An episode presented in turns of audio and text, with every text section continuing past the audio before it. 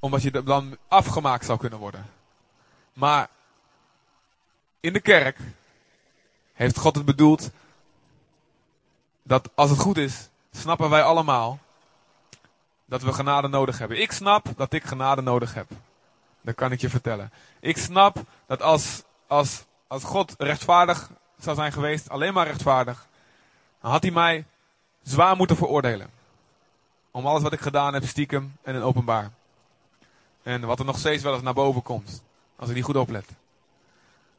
Dus ik weet wat het is om genade te krijgen. En ik denk, jullie die God kennen, jullie ook. We weten wat het is om genade te krijgen. Klopt? En ik geloof ook in de kracht van getuigenis en de kracht van, om het met een moeilijk woord te zeggen, beleidenis. Dus om te vertellen wat er gebeurd is. En om te vertellen wat God dan gedaan heeft. En dat is wat Egidio gaat doen. En ik vind het echt een voorbeeld. En ik geloof dat God er doorheen gaat spreken, dat God er doorheen gaat werken. En dat het een voorbeeld is voor vele andere mensen die het eigenlijk ook zouden moeten doen. En ik geloof dat God echt, als we met, ons, met, met de ogen en de oren van de Heilige Geest luisteren, dat God diep in ons hart gaat snijden allemaal. Dus ik wil dat jullie een applaus gaan geven aan Egidio. Kom maar.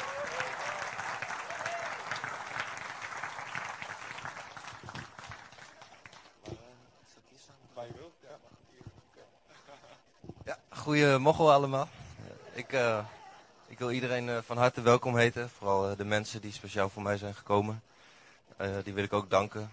En ja, waar zal ik beginnen? ja, het is best moeilijk om iets uit te leggen aan vrienden, familie, wat jij ervaart, wat hun niet ervaren. Dus daarom doe ik dit. En ik wil ook gewoon getuigen van dingen die God voor mij heeft gedaan, vooral. Wat ik geloof. En ja, een jaartje geleden, toen kwam ik hier voor het eerst. Toen dacht ik ook van, wow, wat, wat is hier dan allemaal aan de hand, weet je wel. Dus toch een ander beeld.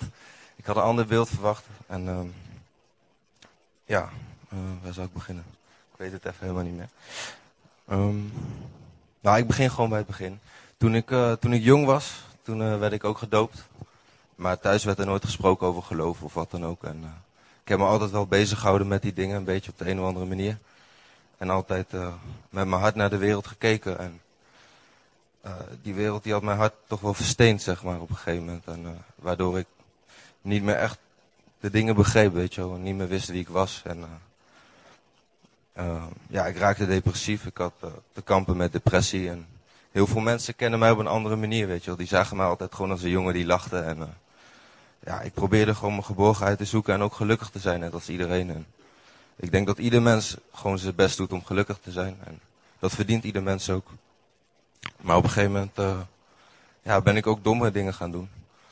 Uh, door verdriet en zo los te laten. Dingetjes die ik heb meegemaakt. En, uh, ik ging drugs gebruiken. En heel veel mensen weten dat niet. Die hadden dat beeld van mij niet. Die zagen mij gewoon met uitgaan als toffe gast. En, maar ja, ik werd depressief. Een jaartje of twee terug ongeveer. En toen ben ik drugs gaan gebruiken. En gekke dingen gaan doen, gokken. Um, ja, wat ben ik nog meer?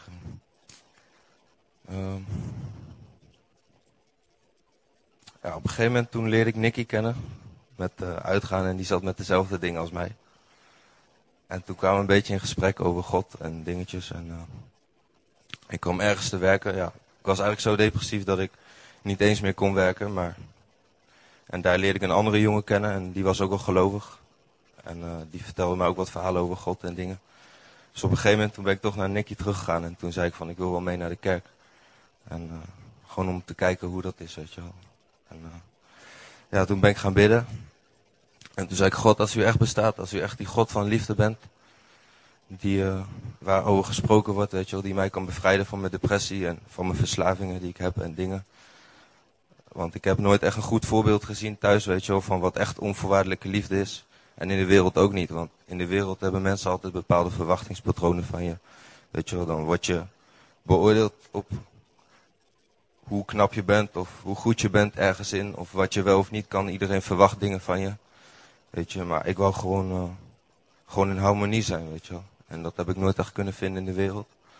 En hier gelukkig wel. Dus op een dag zei ik, uh, God, als u mij kan bevrijden, weet je, dan wil ik voor u gaan. En dan wil ik ook dat u mij bewijst dat u bestaat. En dat heeft hij gedaan in één klap. Weet je, hij heeft afgelopen jaar zoveel wonderen gedaan in mijn leven. Mijn beste vriend die ik vorig jaar heb ontmoet, die heeft hij genezen. De dokters die, die hadden hem opgegeven. Die zeiden hij gaat dood, weet je. En als hij het overleeft, komt hij er als een kastplantje bij te zitten. En jullie hebben hem gezien, hoe hij er nu bij is, weet je. En dat is voor mij gewoon een wonder. En ik heb, uh, ik heb Jezus met mijn eigen ogen mogen zien, weet je. Dat kan ik eerlijk zeggen. Weet je, ik ga je niet staan liegen, dit is de tempel van God. En, uh, maar ik heb ook iets heel doms gedaan. Ik, heb, uh, ik kwam in schulden terecht door verslaving die ik had. Bij verkeerde mensen. En daardoor ben ik ook gaan stelen. En heb ik geld gestolen bij een bedrijf. En ja, God heeft toch gewoon afgelopen jaar alles ten goede gekeerd in mijn leven. En ik geloof dat hij mij gewoon beschermd heeft, weet je. Want zonder hem was ik hier niet meer geweest. Zonder God. Ja, dan kan ik gewoon, kijk, ik ben gewoon blij dat ik nu tegen mijn moeder kan zeggen ook. Dat ik me gewoon de gelukkigste man ter wereld mag prijzen, weet je. Want uh, God heeft mij de waarheid bekendgemaakt en dat mag ik nu delen met mensen. En het is voor, voor hun die het willen horen, weet je. En, uh, ja, misschien is het, uh, lijkt het allemaal heel heftig en ingewikkeld verhaal, maar Um, ja, ik, had, ik had zoveel dingen wat ik wou zeggen, maar um, ja, ik wil gewoon zeggen, God heeft mij bevrijd, weet je. En hij is gewoon het pure beeld van onvoorwaardelijke liefde, wat ik altijd gemist heb.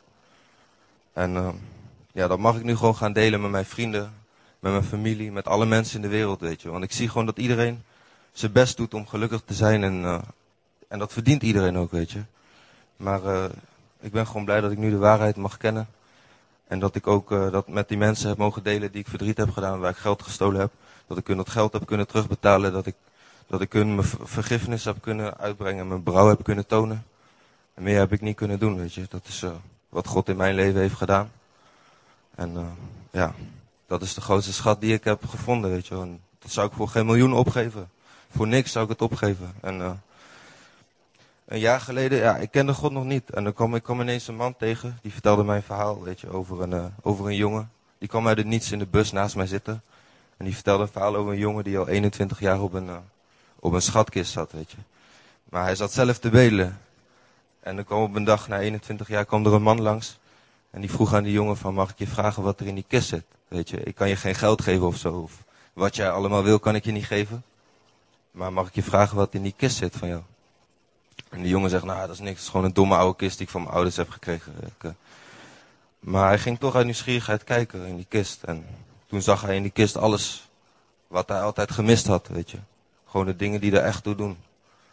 En uh, ja, dat is gewoon het beeld van God, wat God mij heeft laten zien, weet je. Dat ik al 21 jaar uh, zelf op die kist zat eigenlijk, weet je. Met mijn eigen kont. en ja. Dus ja, soms dan, uh, ik geloof dat iedereen een verhaal heeft en dat we gewoon moeten durven luisteren naar elkaar, weet je. En dat het er niet toe doet hoe je eruit ziet of wat je doet of hoe rijk je bent, weet je. Dat je gewoon mag weten dat je speciaal bent, dat iedereen dat mag weten. Dat is wat ik gewoon miste, weet je. Ik deed hard mijn best, maar en ik zocht. En uiteindelijk, ja, als je zoekt zal je vinden. Dat is wat ik wil zeggen, weet je, wie je ook bent. Wij zijn hier niet omdat ik, ik voel me nu niet beter of perfecter dan wie dan ook. Weet je, wij zijn hier juist omdat we iedereen het beste willen toewensen, weet je. En uh, ja, in de wereld, uh, in het oog van de wereld ziet dat er soms vreemd uit. Maar uh, ja, dat staat ook in de Bijbel, weet je. God die gebruikt het zwakke van de wereld om onze ogen te openen, weet je. Hij, hij laat die arme mensen zien, weet je, die niks hebben om ons te laten nadenken. Van wat echt geluk is, weet je, waar we echt dankbaar voor mogen zijn. Dus ik ben ook blij dat ik vandaag gewoon tegen mijn moeder kan zeggen van, ik ben de gelukkigste man ter wereld nu, weet je. Gewoon omdat ik weet dat, dat er een goede, ja, goede God bestaat die van ons houdt. En ik vind dat iedereen verdient om dat te weten. En uh, ja, misschien klinkt het vreemd voor mensen die hier voor mij zijn gekomen die God nog niet zo kennen, weet je wel. Maar ik ben blij dat ik het gewoon zo uh, nu heb mogen vertellen. Dit leek mij de mooiste manier, weet je.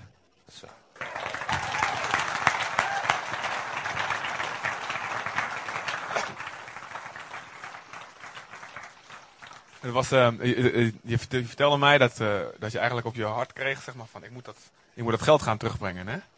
En um, dat vond je best spannend, of niet? Ja, maar het is toch, ik, moet nog, uh, ik moet nog wel meer geld terugbetalen, weet je. Dus, ja, je bent nog bezig met, ja. Maar, maar God heeft je wel, je, bent, je, hebt, je hebt het gedaan. Je, het was moeilijk voor je, je dacht, oh wat gaat er gebeuren, weet je wel. Maar je, je wist gewoon van, als ik, het juiste moet, als ik het juiste moet doen, als ik het juiste wil doen, dan, dan moet ik dat gaan doen, dan moet ik naar die mensen toe. En uh, ja, en dit is ook iets wat, uh, wat mijn moeder zelf ook nog niet wist. En waarvoor ik bang was, weet je wel, dat ze zich ervoor zou schamen en andere mensen zich ervoor zouden schamen. Maar ik vond dit de mooiste manier om het te vertellen, weet je. En ook al loop ik hierdoor het risico dat het alsnog bij wie dan ook terecht mag komen, waardoor ik misschien uh, hiervoor alsnog gestraft moet worden, dan maakt het mij niet uit, weet je. Want dit is de weg die ik moet gaan. Weet je, God heeft mij bevrijd. Daar ben ik hem dankbaar voor. En uh. Weet je, dat is het mooiste wat een ouder van zijn kind kan horen, toch? Dat een kind gewoon volledig gelukkig is, weet je wel. Ja, dat is het enige wat ik kan zeggen, weet je. Amen. Yes. Ja, je hebt een... Um... ja, je hebt, het, je hebt een regeling getroffen, mensen. Je hebt, ze, weten, ze weten ervan. Dus, hè, dus op zich, kijk, um, wat is erger? Iemand die iets doet, die dingen doet en die het altijd verborgen houdt. Of iemand die er openlijk mee komt en die het recht wil zetten. En dit is ook het hart van God. Dit is ook het hart van God. Er staat, er staat hier in de Bijbel, Handelingen 19, vers 18. Vele van de mensen, velen van hen die gelovig, die gelovig geworden waren, kwamen hun schuld beleiden en kwamen uitspreken wat ze bedreven hadden. En ergens anders staat over Zacchaeus, was zo'n klein kereltje in de boom moest klimmen, omdat hij anders Jezus niet kon zien. Uh, die had heel veel gestolen en, en Jezus kwam in zijn huis. En Jezus zegt, ik wil met jou eten. Terwijl hij niet verdiend had, terwijl hij ja, ook gestolen had. En hetzelfde geldt voor, voor Egidio, maar ook voor ons allemaal. Misschien hebben wij niet geld gestolen, maar we hebben allemaal dingen gedaan die minstens zo erg zijn. Toch? Amen? Wie niet? Steek je hand maar op. Nee. Ah, ik zag hem. maar Jezus is, komt in ons huis, net als bij zijn geest. Hij komt in ons huis. En dan komt het op aan, wat voor reactie heb je dan? Je kan het koud, koud onder blijven. Maar Zacchaeus had een reactie en Egidio ook. Hij zegt, oké, als Jezus zomaar in mijn huis komt terwijl ik het niet verdien, dan wil ik, dan moet ik veranderen. En dan ga ik dingen rechtzetten die verkeerd gegaan zijn. En dat is een rechtvaardige in de ogen van God. En is een groot voorbeeld. Dus, te gek Egidio. Bedankt man. Zegen.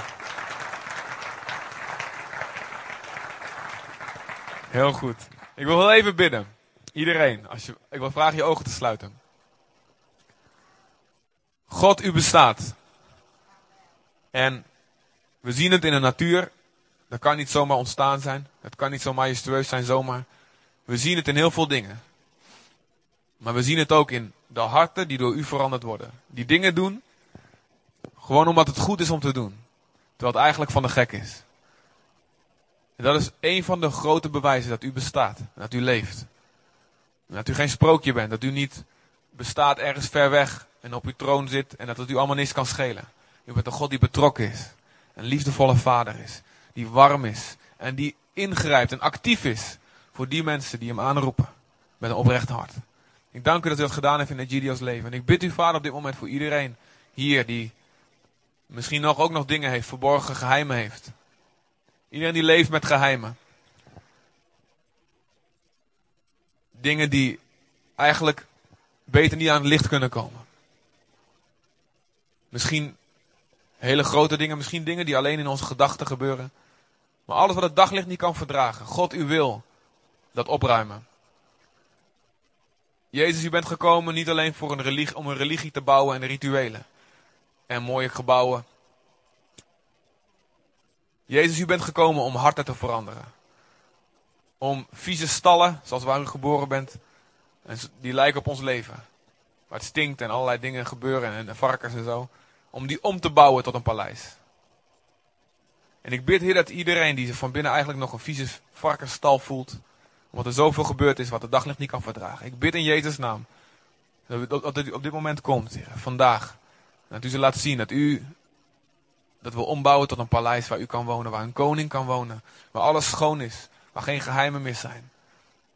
Laat ze zien dat het mogelijk is. Laat ze zien dat het mogelijk is om te veranderen en om helemaal in het licht te leven. U komt in ons huis. U geeft ons genade. Verander ons hart, Heer. Laat iedereen zien wie u bent. Laat iedereen zien wat het kruis van Jezus werkelijk betekent. Dat het meer is dan gewoon een kettingje of een mooi symbool. Of zielig voor de Jezus. Nee, dat het betekent de rechtvaardigheid van God. Er moet straf komen voor de zonde. Het kan niet zomaar door de vingers gezien worden. Maar ook de liefde van God. Hij wil niet dat wij die straf zelf dragen. Maar hij wil het zelf op zich nemen. Laat het kruis zien aan iedereen. In Jezus' naam. Amen. Amen. Oké, wil, je hier, wil je hierover praten? Ook als je nieuw bent of je bent hier nooit geweest. Nou, daar zijn we hier zijn we voor. En er zijn, uh, ja, kom, uh, nou, Egidio zelf zou ik ook zeggen. Maar je kan ook andere mensen of ons of uh, wie dan ook aanschieten en zeggen, hey, vertel me meer. En we kunnen eventueel met je bidden of gewoon alleen praten. Maar dat is altijd mogelijk. Oké, um, ik wil ehm, aan jullie presenteren onze gastspreker van vandaag. En dat is Bert Pruim. Amen. Applaus. Ik wil dat jullie een beter applaus geven voor hem. Amen. Uh, en mijn aanbeveling voor deze gastspreker is als volgt. Twee Bijbels is ook te zwaar, hè? dat is te veel glorie. Um, ik wil hem aanprijzen als volgt: als een, uh, als een lieve broer, als een warme man. Maar ook iemand die, terwijl wij allemaal koffie zitten te drinken na de dienst, hij zei degene heel vaak die, uh, die heel stilletjes de boel op orde, op orde brengt en uh, dingen doet. En, en soms dan lopen we zelfs langs hem heen zonder dat we het doorhebben. Maar dit is een geweldig voorbeeld van hoe Jezus leiding geeft. Is een dienaar. En daarom van harte mijn warme aanbeveling voor dit geweldige woord. En ik weet dat hij een woord van God heeft. En een woord van God leeft in hem. Hij leeft ermee. En het zal krachtig zijn. Het zal jullie harten veranderen. Zullen we gaan bidden? Vader, dank u voor Bert, heren. Dank u wel dat u dat het woord, uw woord in hem brandt. Zodat het niks van hemzelf is, heren. Heer, u beweegt in hem. Heer, de geest van God zweeft over de water en die, die broedt wat op, heren. Ik dank u wel in Jezus' naam. Laat het ons hart raken. En laat ons nooit meer hetzelfde zijn, Vader. In Jezus' naam. Amen. Amen. Heel kort, want ja, voordat ik straks van straks ga je preken en dan is iedereen van slag. Vanmiddag huwelijkscursus. Hè, de eerste bijeenkomst in de IJsselkade. Na het eten allemaal. Oké? Okay? Amen. Bert. Dankjewel. Eerst even een beetje inrichten.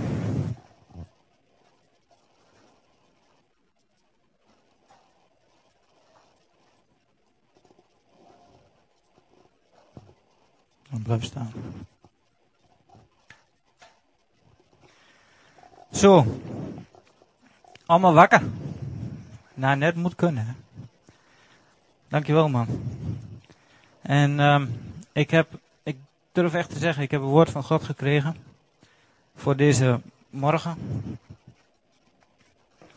En um, dat je zou helpen. Om of de kist waar je op zit open te krijgen. Of, als je de kist al open hebt, het ding eens op de kop te gooien en kijken wat er op de bodem van de kist zit. Ik had van de week mijn gereedschapkist opgeruimd. En uh, onderin de gereedschapkist staat gereedschap waar ik niet meer van wist dat ik het had. En, uh, maar nog steeds nuttig. Wat eruit kwam.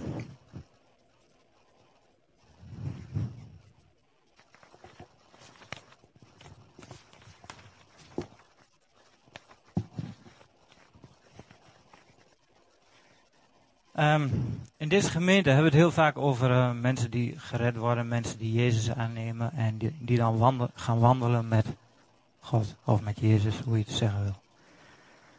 En uh, daar, misschien zeg je van, oh, daar ligt heel sterk de nadruk op en dat is goed.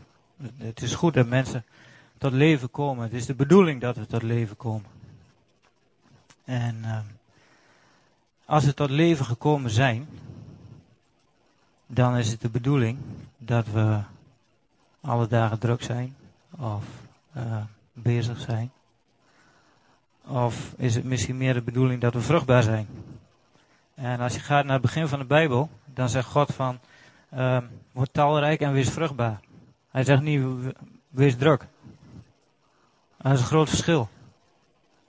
Je kan druk zijn en niet vruchtbaar. En je kan ook niet druk zijn, maar wel vruchtbaar.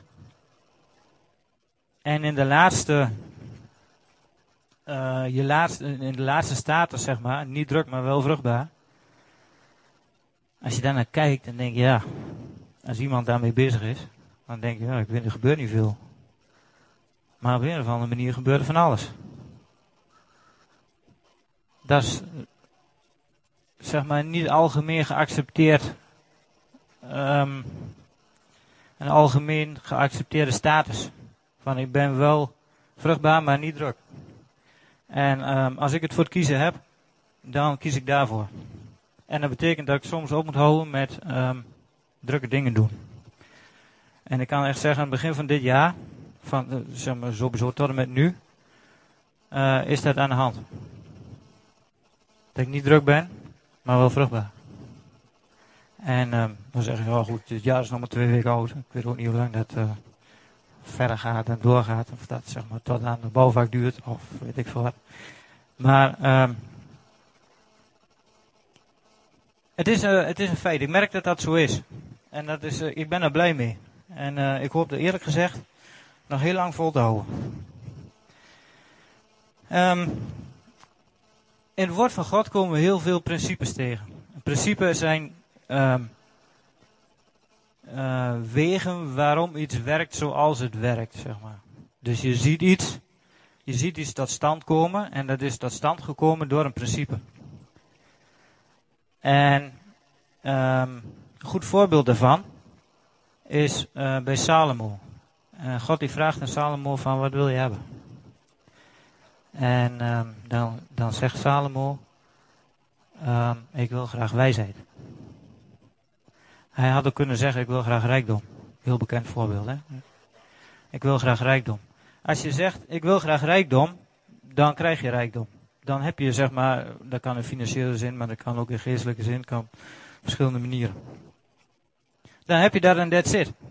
Maar als je zegt wijsheid, dan heb je de mogelijkheid en de capaciteit om rijkdom te krijgen. Maar ook andere dingen. Want je hebt wijsheid over veel meer dan alleen over dat ene gebied. Dus als ik het voor kiezen heb, doe mij dan een principe liever dan het resultaat. Kun je het meekrijgen, zo snel? Ja? Dus als ik naar iemand toe ga die rijk is, zeg ik wil graag geld van je. Want ik, ik wil kerk bouwen, weet ik voor wat. Stel je voor. Goed idee, ja. Dan kan je naar iemand toe gaan en zeggen, ik wil graag jouw geld. Maar je kan ook tegen iemand zeggen, hoe heb je dat gedaan? Hoe ben jij gekomen tot waar je nu bent? En dan zeg je, nou, hey, even tijd, ga maar zitten, zal ik je vertellen. En dan hoor je een hele weg. Meestal. Dat is niet van de een op de andere dag boem en het was er. Maar meestal is dat een heel weg, een heel pad. En deze dag wil ik je een principe laten zien. Het meest, meest belangrijke principe van, um, ja, van christenen. Van Jezus zelf, van God zelf. En wil ik even doen aan de hand van het leven van Jozef. En dan kun je eigenlijk kun je daar een um, heel snelle geschiedenis. Hij leefde bij zijn ouders, staat Genesis 36. Hij leefde bij zijn ouders. En hij was een lievelingsjongetje van zijn vader. En hij had het daar goed en hij had een mooie jas aan en weet ik wat. En uh, hij, moest, uh, hij moest naar zijn broers toe om daar uh, eten, en en drinken te brengen, die daar aan het werk waren. En werd in de put gegooid, werd meegenomen door mensen richting Egypte. Kwam er aan het werk bij Potifar. Um, de vrouw van Potifar die liet hem wat aanleunen. Kwam in de gevangenis terecht. kwam schenker aan de bakken tegen. Enzovoort. En totdat hij onderkoning werd van Egypte. Als je er nou een lijntje van tekent. Al deze dingen gebeurden trouwens nadat hij een droom had gekregen van God. God zei tegen hem, die liet hem tot twee keer toe een droom zien van je zult, uh, je zult uh, heersen over je broers en over je vader. En die zullen voor je buigen. En als je daar nou een lijntje van maakt, zeg maar dit uh, 0 is. En dan begint hij eigenlijk hier, hij leefde bij zijn ouders. Niks aan de hand. Boven nul. Ga goed met hem. Toen werd hij in de put gegooid. En hier kreeg hij de droom, hè? Hier zo. Droom. Op dit punt. Toen werd hij in de put gegooid. Ging hij naar beneden. Toen dacht hij hier, uh, toen hij in de put zat, van nou, misschien het Ruben nog wel komt en die haalt me eruit, weet je wel. Die had hij nog wel een beetje hoop. Dat komt nog wel goed. Maar het kwam niet goed. Hij kwam uit, of hij werd de put uitgehaald en verkocht naar uh, slavenmarkt. Onder nul. Even, Kijk, wij weten hoe het afloopt, hè. Jozef wist het niet. Toen hij in de put zat, hij alleen maar in de put. Hier zo. Die droom had hij nog steeds, hè? Die had hij bij zich. En die had hij ook voor waar aangenomen, want hij had hem als gedeeld met iemand anders. Kwam in de put. Werd verkocht naar Potifar. Nou, had hij het misschien best wel redelijk naar de zin. Want van Potifar staat van... Uh, het enige wat die man nog deed was uh, zich bezighouden met het eten van zijn eigen brood. En de rest deed Jozef. Dus daar had hij het op zich al naar de zin. Als je nou even die droom terughaalt, die ging over heerschappij en over heersen. Die Potifar, die was aan het hof van Farao. Misschien dacht Jozef wel van, hé, hey, Potifar, hof van Farao, heersen.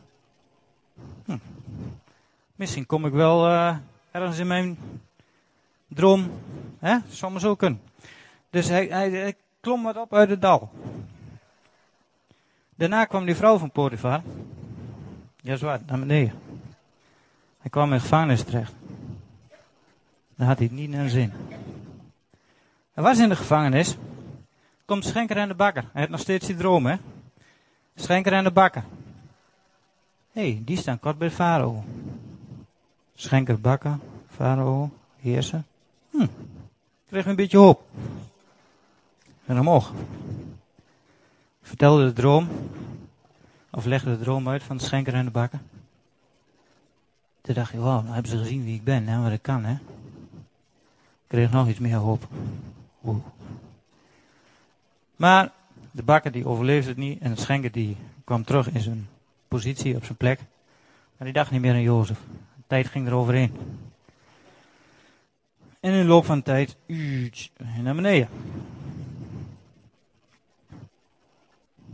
Steeds minder naar de zin. Of steeds korter bij zijn droom. Zo gezegd. Bij de werkelijkheid die hij had. Tot op een dag dat die schenker zich herinnerde dat Jozef er was. En in één keer gaat hij van hier omhoog naar zijn bestemming. In overeenstemming met die droom die hij had.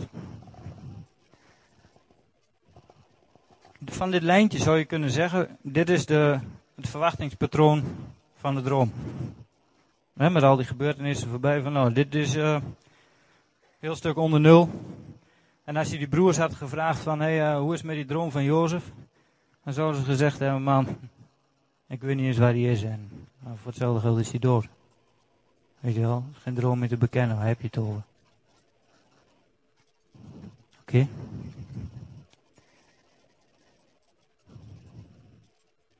Jozef één voorbeeld. Ander voorbeeld. Abraham. God beloofde hem een zoon. Daarna moest hij heel erg lang wachten. Helemaal naar beneden. En kwam er een zoon. Zie je dat? Dit, hier gaat een hele tijd overheen. Dit, dit is de tijd, zeg maar, in deze lijn. Die in de tussentijd was bij Abraham zo dat hij ook nog op zoek ging van hoe krijg ik die droom werkelijkheid. Zelf. En ergens onderweg werd uh, Ismaël geboren. Zijn eigen invulling, zijn eigen idee, zeg maar. Um, ander voorbeeld, Mozes.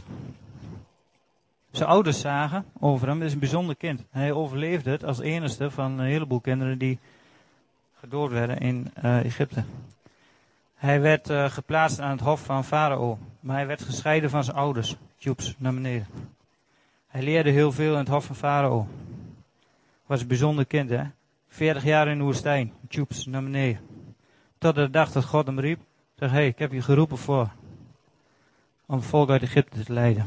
Boom, ik keer omhoog. Zie je dat? Allemaal vergelijkbare golven, hè? David. Kun je ook zo'n dingetje van tekenen. God die zei van, ik zal je koning maken. Hij werd hulp van Saul. Hij dacht, wauw. En die ging eerst omhoog. Ik ga de goede kant op. Ik ben kort in de buurt, weet je wel. Toen, zei, toen moest hij weg bij Saul. Saul gooide zelfs speer naar hem. Hij ging helemaal naar beneden.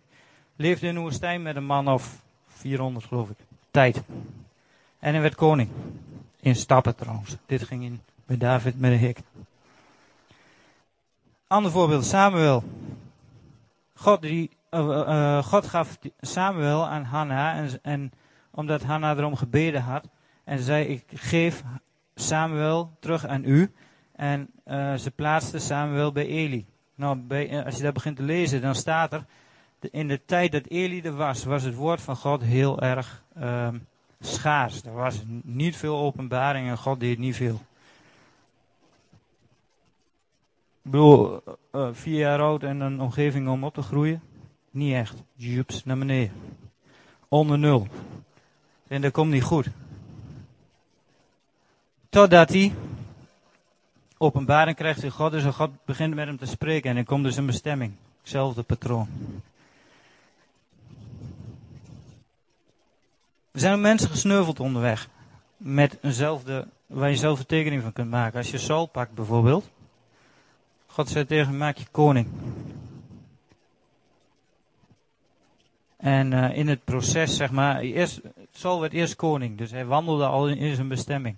Toen hij in zijn bestemming wandelde, toen uh, was er eigenlijk een test van God. En God zei tegen hem van, hey, wie vind je nou eigenlijk belangrijker? De mening van het volk of mijn mening? Wacht je op mij of doe je dat niet?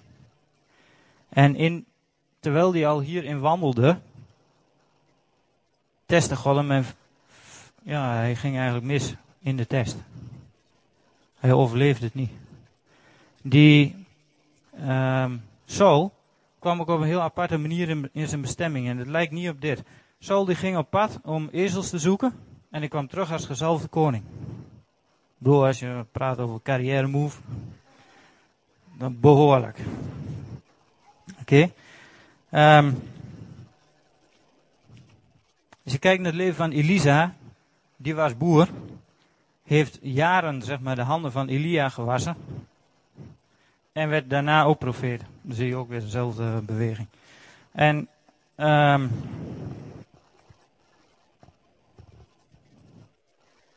in al deze voorbeelden zie je een principe. En het principe is hier zo is dood. Hier is begraven. En hier is opstanding. Iedere dood, dood trouwens, is in de Bijbel wordt vaak dood gebruikt als synoniem voor afscheiding, voor deling. Als je zegt, ik sterf aan mezelf, dat is, dat is een, het beeld van een deling, van iets. Uh, je bestaat uit twee of drie delen, is met hoe je het zegt, lichaam, ziel, geest. Als de Bijbel zegt je sterft aan jezelf, dan bedoelt hij een deling tussen je lichaam en je ziel. En zo is het woord is bedoeld om deling te maken tussen lichaam en ziel. Dat is wat het woord is een tweesnijdend zwaard, wat deling maakt tussen lichaam en ziel. Dat is, zegt de Bijbel. Dat is wat de Bijbel doet. Oké?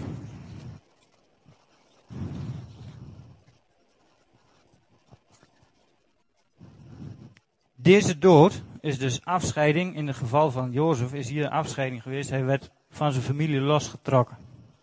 Okay? Hij was eerst onderdeel van familie. Hij groeide zeg maar aan de stamboom van Jacob en daar was hij onderdeel van. Werd afgesneden hier en hij ging dood aan zijn familie en de familie liet hem los, zeg maar. Zo kun je het eigenlijk zeggen. En ik zei net al, als je aan die broers had gevraagd van, gevraagd van hey, uh, hoe is het met Jozef? Zei nou, die kan al wel dood zijn en begraven, weet je wel. Niet meer te zien, niet meer terug te vinden, niet meer bekend. Weten we niet waar hij is.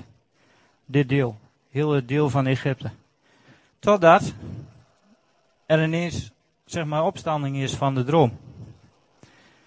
Dit is een principe, dat is al zo oud. Kijk, dit, dit gebeurt bij mensen, maar dit gebeurde ook toen God de hemel en de aarde maakte. Als je kijkt Genesis 1, uh, vers 11, er staat dat God zegt, de aarde, dat de aarde jong groen voortbrengen, zaadgevend gewas, vruchtbomen die naar hun aard vruchten dragen, welke zaad bevatten. Dan zeg je nou, krijg knap aan elkaar gepraat, maar. Dat als de aarde jong groen voortbrengt. Kijk, toen God de hemel en de aarde maakte, plantte die bomen. En alle andere planten die er zijn. In één keer, boem. Al wat daarna gekomen is en wat er nu nog staat, is gekomen uit wat er al was. Oké? Dus als je bomen hebt, dan groeit wat aan. Dat wat groeit, laat los. komt hier op de aarde, sterft hier, begraaft hier zo, en pas dan kan het groeien naar wat nieuws. Zie je dat? Dood, begraven, opstaan. Snap je de, ja? Dus die boom, zeg maar, dit, dit zou eh, de familie van Jacob kunnen zijn, dus Jozef, die valt. Boem, begraven, opstaan. Als je nog verder terug gaat, de aarde, God zegt dat de aarde bedekt was over het water, onder water. En God die sprak en die maakte scheiding. Hij maakte deling tussen water en aarde. Maak het uit elkaar. Net als hier zo.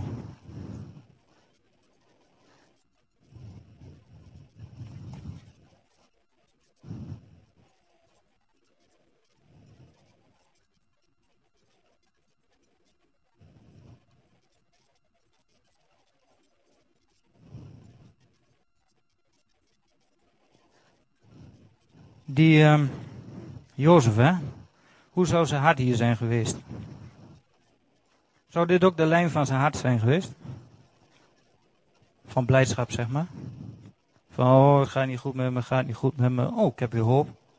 Oh, het gaat weer slechter. Enzovoort. Of zou zijn hart... Kijk, als hij geloof had in zijn droom, zegt hij, hé, hey, dit is de droom, dit is mijn waarheid, dit. Dan zou die lijn, zeg maar, hier blijven. Toch of niet? Zou logisch zijn, toch? Deze, deze lijn, deze lijn die kan alleen maar door geloof. Deze lijn is de lijn van omstandigheden. Gevoel, omstandigheden van, ja, hoe gaat het aflopen?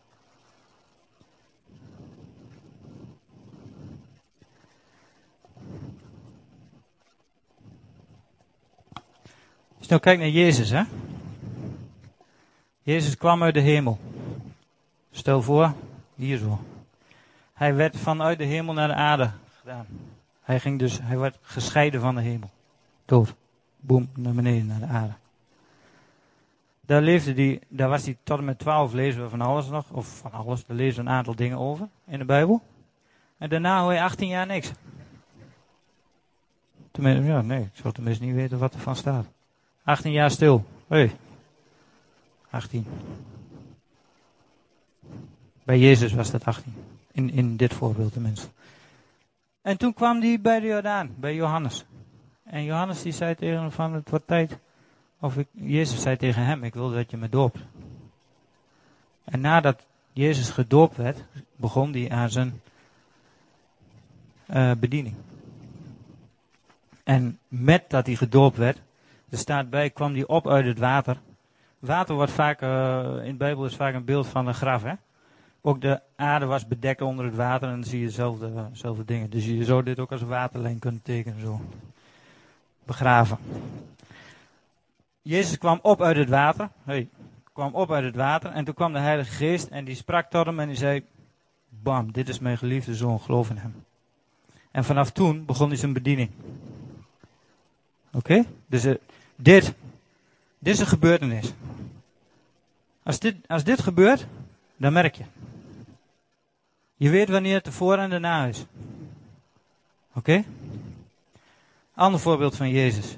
Die, uh, de doop staat trouwens Marcus 1 vers 10. Er staat afgedaald uit de hemel. Of uh, ja, begraven in het water, opgegaan uit het water. En dan uh, was, lag de Jordaan ook heel laag. Dus het was echt een, een zichtbaar iets, een letterlijk iets. Het was een aftekening van wat er zal komen. Jezus nog een keer gekruisigd, begraven, opgestaan. Zie je dat? Gekruisigd, begraven, opgestaan. In, na zijn opstanding, na de opstanding van Jezus, was hij in een andere staat dan voor de opstanding. Mee eens? Ook bij de Jordaan was Jezus in een andere staat na de doop, nadat hij uit het watergraf was gekomen, dan voor die tijd. Mee eens? Voordien deed hij zijn bediening niet, was hij daar niet mee bezig. Hij leerde wel een hele hoop dingen, kennelijk, maar ik niet, staat nergens. Toen was er dat punt, opgestaan, uit de Jordaan. En dit is een heel groot verschil. En bij Jozef is natuurlijk helemaal, ook helemaal duidelijk. Hoe eerst zit je in de gevangenis, onder water. Misschien zat hij zelfs wel letterlijk onder de grond, weet niet. En na die tijd was hij koning, of onderkoning over Egypte. Ik bedoel, duidelijk verschil.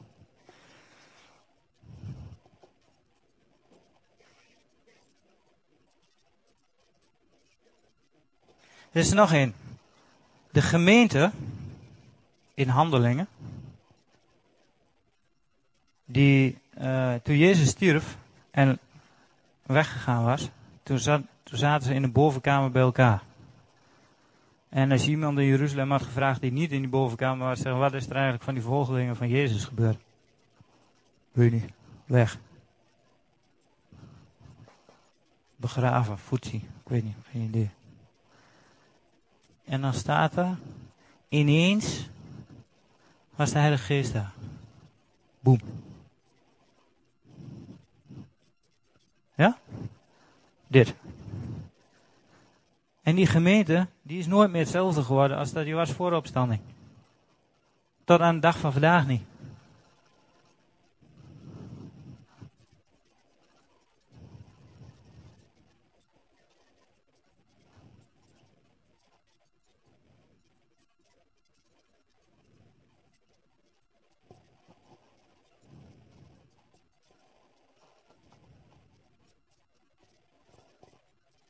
Ook in, uh, in de schepping kun je dat zien. Als je kijkt naar de uh, geboorte van een baby. Die is eerst in de baarmoeder en die wordt geboren. Dan, als die geboren wordt, is de scheiding. En deze tijd is dan niet zo lang. Maar hij gaat door het geboortekanaal. En die komt tevoorschijn.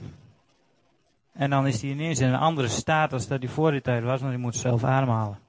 Hij heeft zijn eigen bloed, toestanden, zijn eigen hart. Alle, al zijn functies gaan uh, functioneren als alles goed is. Oké? In de baarmoeder had hij alle armen en benen.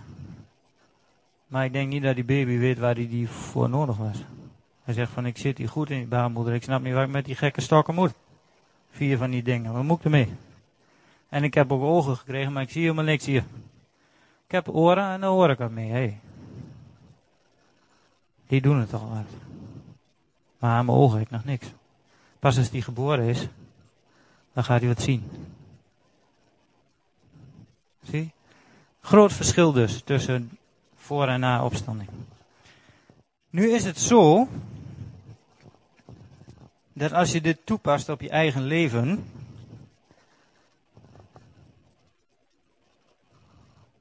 en kijkt waar je staat of wie jij bent of waar je mee bezig bent, dat je van jezelf kunt zeggen, ik ben wel of niet gered, daar gaat het niet over. We, we spreken hier over mensen zoals Jozef, die maakte deel uit van het volk van God. Want hij kwam, hij was geboren uit Jacob. Nou, wij zijn familie van Jacob, geënt, zoals Paulus zegt. We maken onderdeel ervan uit. Dus daar hebben we het niet over. Maar we hebben het over mensen die gered zijn, die onderdeel uitmaken van de familie, waarbij dit proces schijnbaar in je leven plaatsvindt. Met andere woorden, als ik gered ben en ik leef voor God en ik heb mijn hart aan Hem gegeven, dan zijn er dingen dus in mijn leven die ik los moet laten. Want deze vruchten hier zo, die gaan nooit wat doen zonder dat ze losgelaten worden en de aarde ingaan. Is dat duidelijk? Ik bedoel, dit wordt nooit een boom, hè. Zolang die hier blijft hangen, wordt hij nooit een boom. Pas als er een, als deze rijp is, en er komt een zuchtje wind langs, dan valt hij, komt hij in de aarde. En als je dan gaat kijken hoe dat gaat onder zo'n appelboom bijvoorbeeld, een pruimenboom, dat is een bitter voorbeeld. Kijk onder zo'n pruimenboom en denk nou, ga niet goed met die pruimen die daaronder liggen, weet je wel. Dat is één puin op. Er zitten wespen en mieren en weet ik veel wat daar allemaal is. En een uh, plakboel en bah. Weet je wel, dat is ongeveer de staat van, van dit. Het is begrafenis bezig. En als je dit ziet in iemands leven, dan denk je dat is niet goed. Dat kan niet de bedoeling zijn. En als je kijkt naar Jozef en naar zijn droom. En zeggen, hé man, je hebt een droom man, je zit nou in de bak. En uh, ik weet niet hoe je van plan bent om hier weer uit te komen, maar dat komt niet goed. En dat gaat helemaal nooit, ik weet niet hoe lang je die droom nog vol gaat houden, maar dat komt echt niet goed. Maar toen kwam de schenker en toen kreeg je weer wat hoop. En nou ja, als je nog een klein beetje van die droom overhoudt, moet je zelf weten. Maar ik denk nog steeds niet dat het goed komt met jouw droom. Echt niet. Als zo'n pruimpie onder de boom ligt, dat lijkt niet een boom hoor, echt niet. Maar weet je, het heeft wel alle potentie om een boom te worden. Maar als wij nou daar bij die boom langs lopen en we zien die puinhoop daar zo liggen, of bij iemands leven langs lopen en we zien dat daar iemand die gered is, praat ik over, hè? Groot verschil. En we zien dat daar zo gebeuren, dan kunnen we zeggen van nou veeg de boel op en uh, gooi het in de kliko, weet je? Weg, afgelopen. Maar als het in de kliko komt, komt het niet in de grond.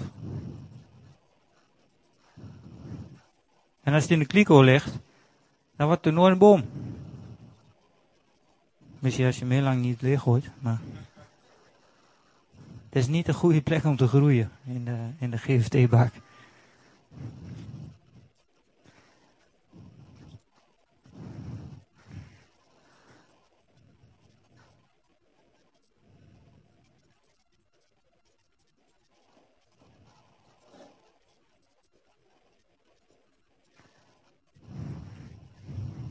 Het is dus belangrijk dat als we, een, als we in ons, zeg maar, ons eigen leven een beetje zo uh, doorheen kijken, en dan doe ik zo af en toe eens bij mezelf. Zeg, hmm, hoe hangt de vlag erbij, weet je wel?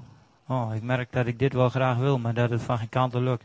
Hier, het gevoel wat hierbij hoort is alles breek je bij de hand af. Lukt niet. Mm. Hij wordt boos van en trapt er zijn deur in, weet je wel, dat. Zagrijnig. Niemand zegt amen. Niemand trapt hier een deur in. Dat is heel goed. je snapt wat ik bedoel, hè? Maar wat ga je dan doen? Je zegt van nou, dan begin ik maar voor mezelf, weet je wel. En dan ga ik mijn eigen maar een beetje oppoetsen. En uh, dat, dat ding wat daar bezig is te rotten, want daar hebben we het over. Die, dat pruimpje wat er lag, die pakken we op en die poetsen is weer op. Maar dan wordt nooit meer wat, hoor. echt niet. Het begint er echt niet meer op te lijken. Die, die moet daar gewoon blijven. En die moet in de grond. En die moet daar blijven tot de tijd rijp is dat er Heilige Geest komt en zegt, hé, hey, opstanding. Boem. Groeien. En die tijd is niet nu. Winter. Dan moet het voorjaar zijn. Want nu groeit er niks. Bijna niks. Het is nou rustig in de natuur ook. Dus er zijn seizoenen waarop iets groeit en er zijn seizoenen waarop iets in rust is. Maar die seizoen van deze winter, bijvoorbeeld als je nou eens spreekt over die pruim die daar ligt, die versnelt wel een proces. Die zorgt ervoor dat de omstandigheden zeg maar, zijn zo dat dat allemaal goed functioneert. Als je daar niks aan doet, dan komt dat goed.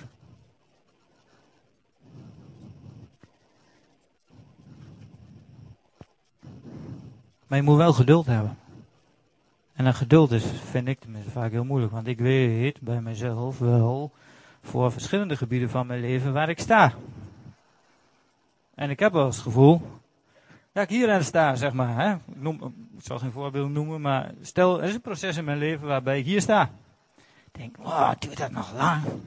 Ik heb al zo'n schenker gezien. En uh, die bakker die heeft het helaas niet overleefd, maar die kwam ik ook al tegen. En uh, nou, dat kan nooit lang meer duren, weet je wel. Opschieten. Maar ja, zo werkt het niet. Moet, tijd moet rijp zijn. En dan, bam. In één keer gebeurt dat. En weet je, ik wil je echt, ik wil echt tegen je zeggen van let eens, kijk, eens, kijk in de eerste plaats bij jezelf. Van herken je dit proces? En er kan verschillende onderdelen zijn in je leven, maar je kan met twee processen tegelijk bezig zijn. Maar ik zeg je dit, als je niet af en toe tot de conclusie komt, ik ben ergens aan doorgegaan, dan moet je echt eens gaan praten met de Heilige Geest, schuine strip God of Jezus. Van hier, hoe is het eigenlijk met ons? Hoe gaat het? En um, ben ik druk of ben ik vruchtbaar? Weet je wel, want je kan alleen maar vruchtbaar zijn, je kan alleen maar groeien. Als je eerst afgescheiden bent, dood, gevallen bent, begraven bent, en dan, dan kun je pas opstaan. Eerder niet, hier groeien geen bomen hoor.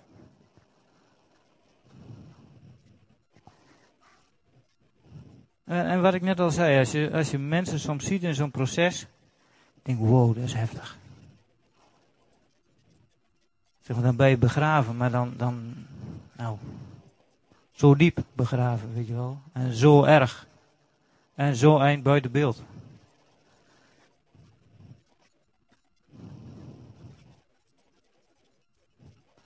En dus kijk, in de eerste plaats bij jezelf van, is, is dit überhaupt aan de, aan de gang? En deel 2 is, als het aan de gang is, wees dan blij mee. Als Jozef. Ik ben hier eens begonnen met een droom, met een, met, een, met een beeld, met een visie van iets wat God wil doen met mijn leven. En mijn niveau van geloof bepaalde hoe het met mij gaat. En, en check eens even bij jezelf, heb jij het geloof in God? Ik heb je, ik weet niet hoeveel voorbeelden gegeven, heb expres gedaan. Heb jij het geloof in God, dat als je dat bij al die anderen die ik net genoemd heb, inclusief een gemeente, inclusief bij zijn eigen zoon, meerdere keren in zijn leven zelfs. Als God dat kan bij hun, kan hij dat ook bij mij? En zal er ook een moment komen, stel ik heb deze hobbel gehad, ik ben op de top van die hobbel, oh, ik heb weer een beetje hoop, maar je gaat weer bergaf. Geloof je dan dat er ook nog een keer opstanding komt? Dat er leven komt in, in die puinhoop die je daar onder die boom aantreft?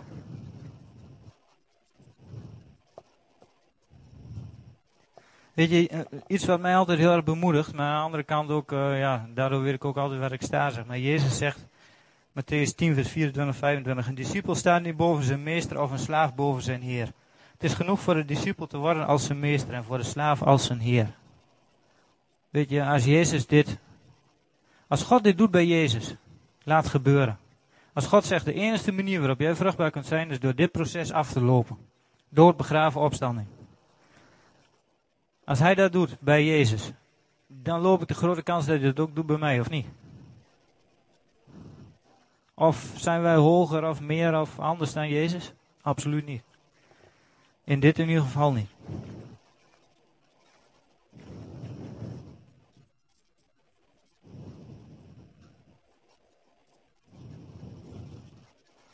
En als begraven is, hè, laat het dan begraven. Neem die tijd, laat die tijd, die tijd. En, en dat is moeilijk. Maar er zijn, eh, wat ik al zei, Abraham bijvoorbeeld, die, die zei van, hé, hey, poets hem op. Poets de droom op en ik ga God helpen en ik ga het tevoorschijn brengen wat God uh, gezegd heeft en ik neem eigen initiatief. En weet je, die uh, Ismaël, zeg maar een tijdelijke, maak een tijdelijke lijn van Abraham erbij en die, die zag niks en, oh, Sarah werd zwanger, of Hagar werd zwanger. Hij werd er blij van, maar op den duur bleek het niet dat zijn wat God voor hem had. En Ismaël die ging weg. Dus dan stopte. En dit is hier niet gekomen. Maar in Isaac, in de, in de lijfelijke zoon van uh, Abraham, daar is dit wel gekomen. En die, ging, die lijn gaat zelfs door, zeg maar, tot Jezus. Zoals God gezegd heeft. Dus het is belangrijk dat je de, de, de dingen begraven laat die begraven moeten blijven. En de dingen die tevoorschijn gehaald moeten worden, tevoorschijn haalt. En dat maakt ons niet tot, zeg maar, uh, luie afwachtende, we zien wel wat, wanneer we opgewekt worden, uh, mensen. Zo werkt het niet. Want Jozef, die was hier zo in, die, uh, in het huis van Potifar en die deed het daar zo goed. Ik denk dat hij best de kans heeft gehad om weg te lopen. Weet je, dat, ik had gewoon kunnen zeggen, wat, ik peer hem op een vroege morgen en ik ben weg. En ik ga mooi terug naar mijn vader. We vanuit de grond weer terug aan de boom. Maar deed hij niet. Dan moet je kijken wat hem het heeft gebracht. Het bracht hem in de gevangenis. Dus dit, risico loop je, weet je wel. Je hebt de kans om uit je begraven toestand op te gaan staan. En te zeggen van, weet wat is, kap ermee. Moet je niet doen. Als je niet begraven blijft, kan er nooit wat groeien.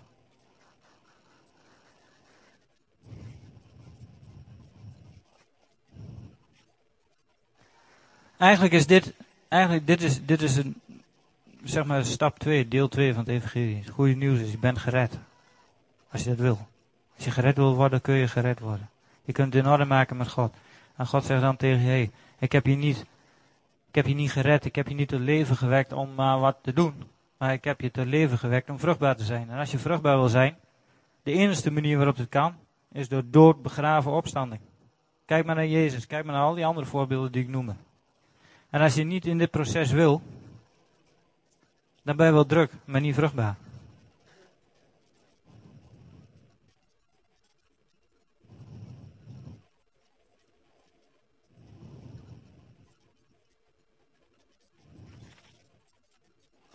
Paulus zegt, laat die gezindheid bij u zijn, welke ook in Christus Jezus was. Welke gezindheid? Nou, de gezindheid schuine streep de bereidheid om dood of deling, de deling te ondergaan. Deling van je familie, deling van werk of deling van financiën of nou, noem maar op wat het kan zijn in je leven. Laat die gezindheid bij u zijn. Welke ook in Christus Jezus was. Die in de gestalte van God, die in de gestalte van God, was hij hier zo voor, voordat die scheiding er was. Het God gelijk zijn niet als roof heeft geacht. Met andere woorden, toen hij het losliet, zei hij van, oh, er wordt niet van me gestolen. En dan ben ik niet voor altijd kwijt. Maar hij heeft zichzelf ontledigd, leeggemaakt. En de gestalte van een dienstknecht aangenomen. Dit is je houding, je hartshouding van de tijd hier zo gestalte van een dienstknecht aangenomen, hier zo. Dat is de houding waarmee je het overleeft. Die begrafenis. Oké. Hij is aan mensen gelijk geworden en in zijn uiterlijk als een mens bevonden, heeft hij zich vernederd en is gehoorzaam geworden tot de dood, ja, tot de dood van het kruis. Nou, Paulus maakt die stappen. Hij is gegaan tot tot dat en tot dat, maar ook nog tot dat, weet je wel. Hij is ver beneden nul. Want hij was God. Hij heeft zich ontledigd tot de dood van de kruis. De aarde wou hem niet meer en de hemel wou hem niet meer. Niemand meer had meer belang bij hem. En daarom, alleen dus de mate waarin je jezelf ontledigt, en zeker in het geval van Jezus, daarom verhoogt hij hem de naam boven alle naam heeft God aan hem gegeven. Dus omdat hij zo diep gegaan is en zichzelf zo ver ontledigd heeft, en Jezus heeft dat zelf gedaan uit vrije wil. Dit, wat wij, waar ik het hier over heb, doe je uit vrije wil. En doe je niet omdat iemand tegen je zegt. Hij heeft zich zo ver ontledigd en daarom is hij ook zo ver verhoogd. Dus de mate waarin dit, je dit ontledigt, lager gaat, is ook de mate waarin verhoging is. Oké. Jezus die hing aan het kruis. En hij stierf daar. En op het moment dat hij stierf, toen viel bloed van hem op de aarde. Dit viel op de aarde. En de aarde die ontving zo'n krachtig sterk uh, getuigenis, of zo'n sterke substantie, namelijk het bloed van Jezus, dat hij onmiddellijk door de mensen, dood, los moest laten. Dus onmiddellijk vruchtbaarheid, want er stonden mensen op bij de graf. Oké? Dus doordat het gezaaide zo sterk was, moest er direct daarna opstanding plaatsvinden. Doden werden levend. Oké?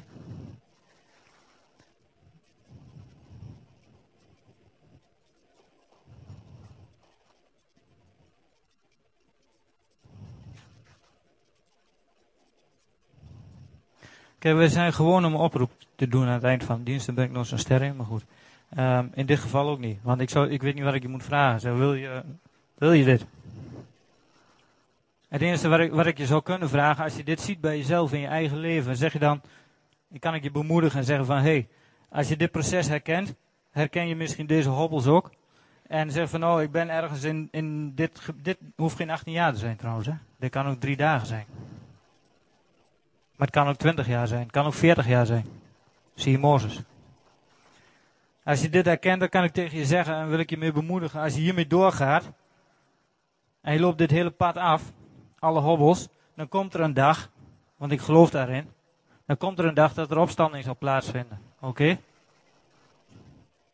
Daar kan ik je mee bemoedigen en dat kan ik tegen je zeggen, maar ik kan niet tegen je zeggen van, goh, wil je dat? En ik kan ook niet tegen je zeggen van, eh nou, kies eens een gebied uit in je leven waarbij dat plaats zal vinden. Nee, dat hangt er maar net af. Aan die boom zijn niet al die, die vruchten zijn niet allemaal gelijk rijp. Maar af en toe, als het seizoen daar is, dan valt er zo'n zo'n vrucht van die boomvrucht valt naar beneden. En dat hangt maar net af hoe hard het waait. Ik kan wel de Heilige Geest vragen, zeg waai. Waai tegen die boom. Zodat er wat naar beneden valt. Weet je wel? En ik, ja.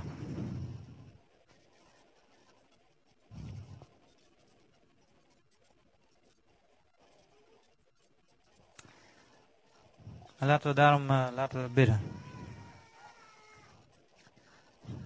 Vader, wil u danken voor dit principe. En vader, als we kijken in ons eigen leven, als ik kijk in mijn eigen leven, vader, dan, dan slaat het me soms om het hart. En denk van, wow, wat moet er allemaal sterven? En wat moet er allemaal begraven worden? Heer, en ehm, als ik daar een gevoel aan hang, dan word ik daar niet blij van.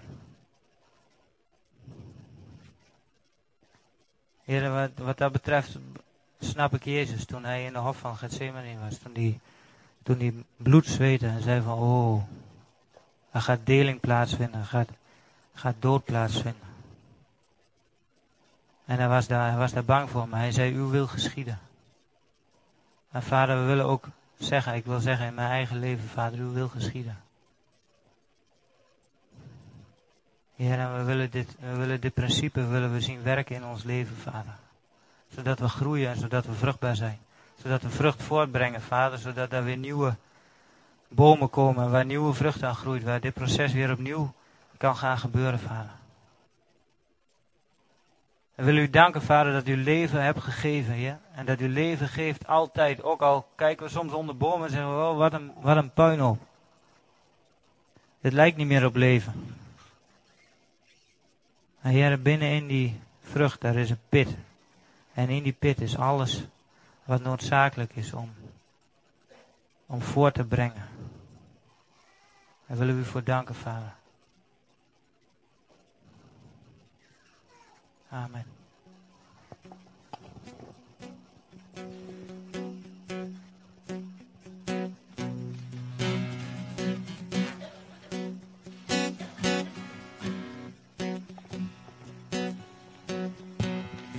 Blessed be your name in a land that is plentiful, where streams of abundance flow.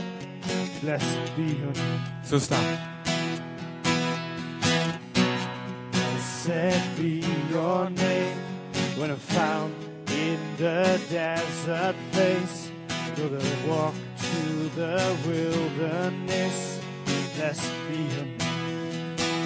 Every blessing, every blessing you pour out, I turn back to praise. When the darkness closes in, Lord, still I will sing. Blessed be the name of the Lord. Blessed be your name. Blessed be the name of the Lord. Blessed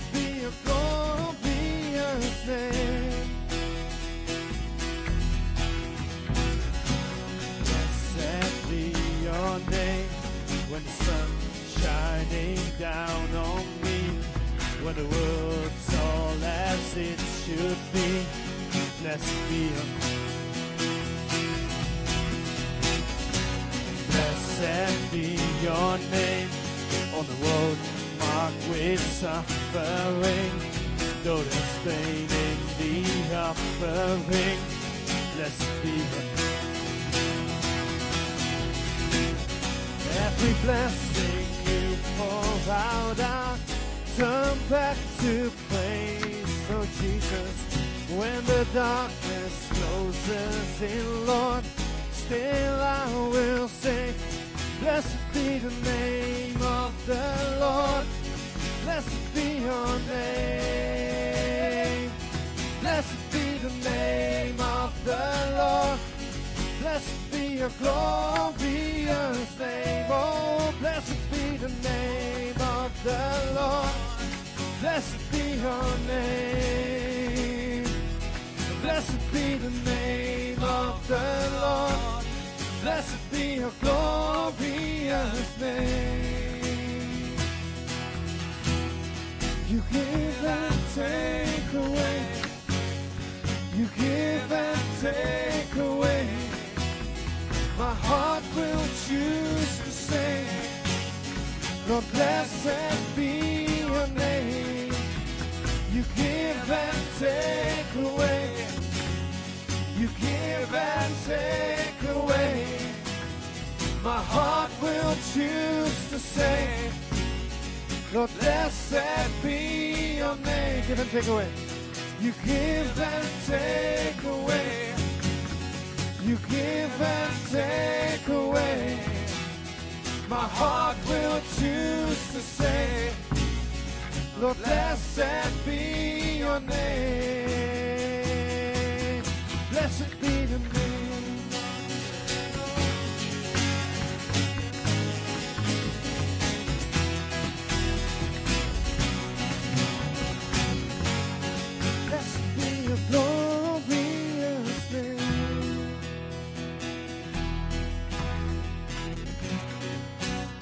Hebt volharding nodig. Terwijl je de wil van God doet. Om te en blijft doen. Om te krijgen hetgeen beloofd is. Laten wij daarom niet moe worden om goed te doen. Want als het eenmaal tijd is. Als het eenmaal het seizoen is. Dan zullen wij oogsten. Indien wij niet verslappen. In Jezus' naam, Vader God, help ons allemaal niet te verslappen in het doen van de wil van God. Niet te verslappen in het doen wat goed is. Heer, u belooft, als we met volharding doorgaan daarmee.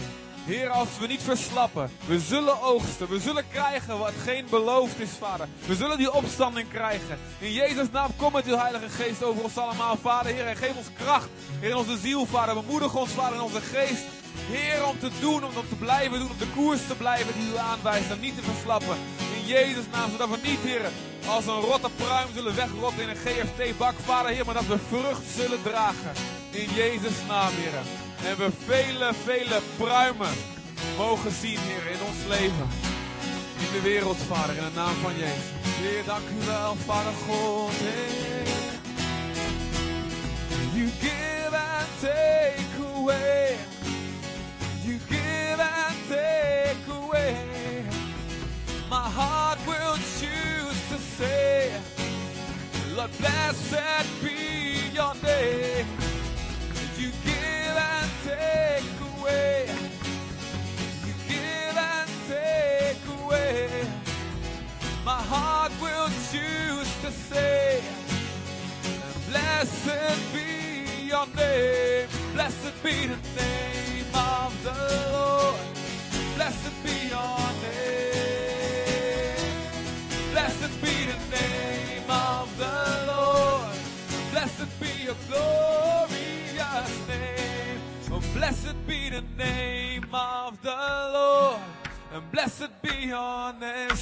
Zegenen u, Vader God. In elk seizoen, we prijzen u, Vader God, Heer. And blessed be your glorious name. And blessed be the name. In elk seizoen van ons leven, Vader. Waar we ook staan. We houden geloof in u, Jezus, Heer. And blessed be the name of the Lord. And blessed be your glorious name. And blessed be your glorious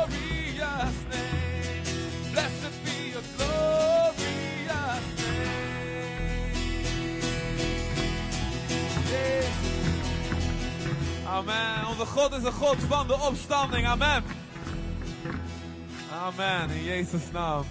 God is goed. God is goed. Wauw. Wat een preek, jongens. Echt, ik zat te trillen op mijn benen nog. Echt. Oeh. Maar je zou even hand opleggen op mijn bed voor die salving. Wauw, man. Schitterend. Skitterend met me. Amen. Nou, geestelijk zijn we gevoed, of niet? Nou, dat andere deel nog. Lichaam. Wie heeft zin in eten? Zwaai even. Wie heeft zin in eten? Amen.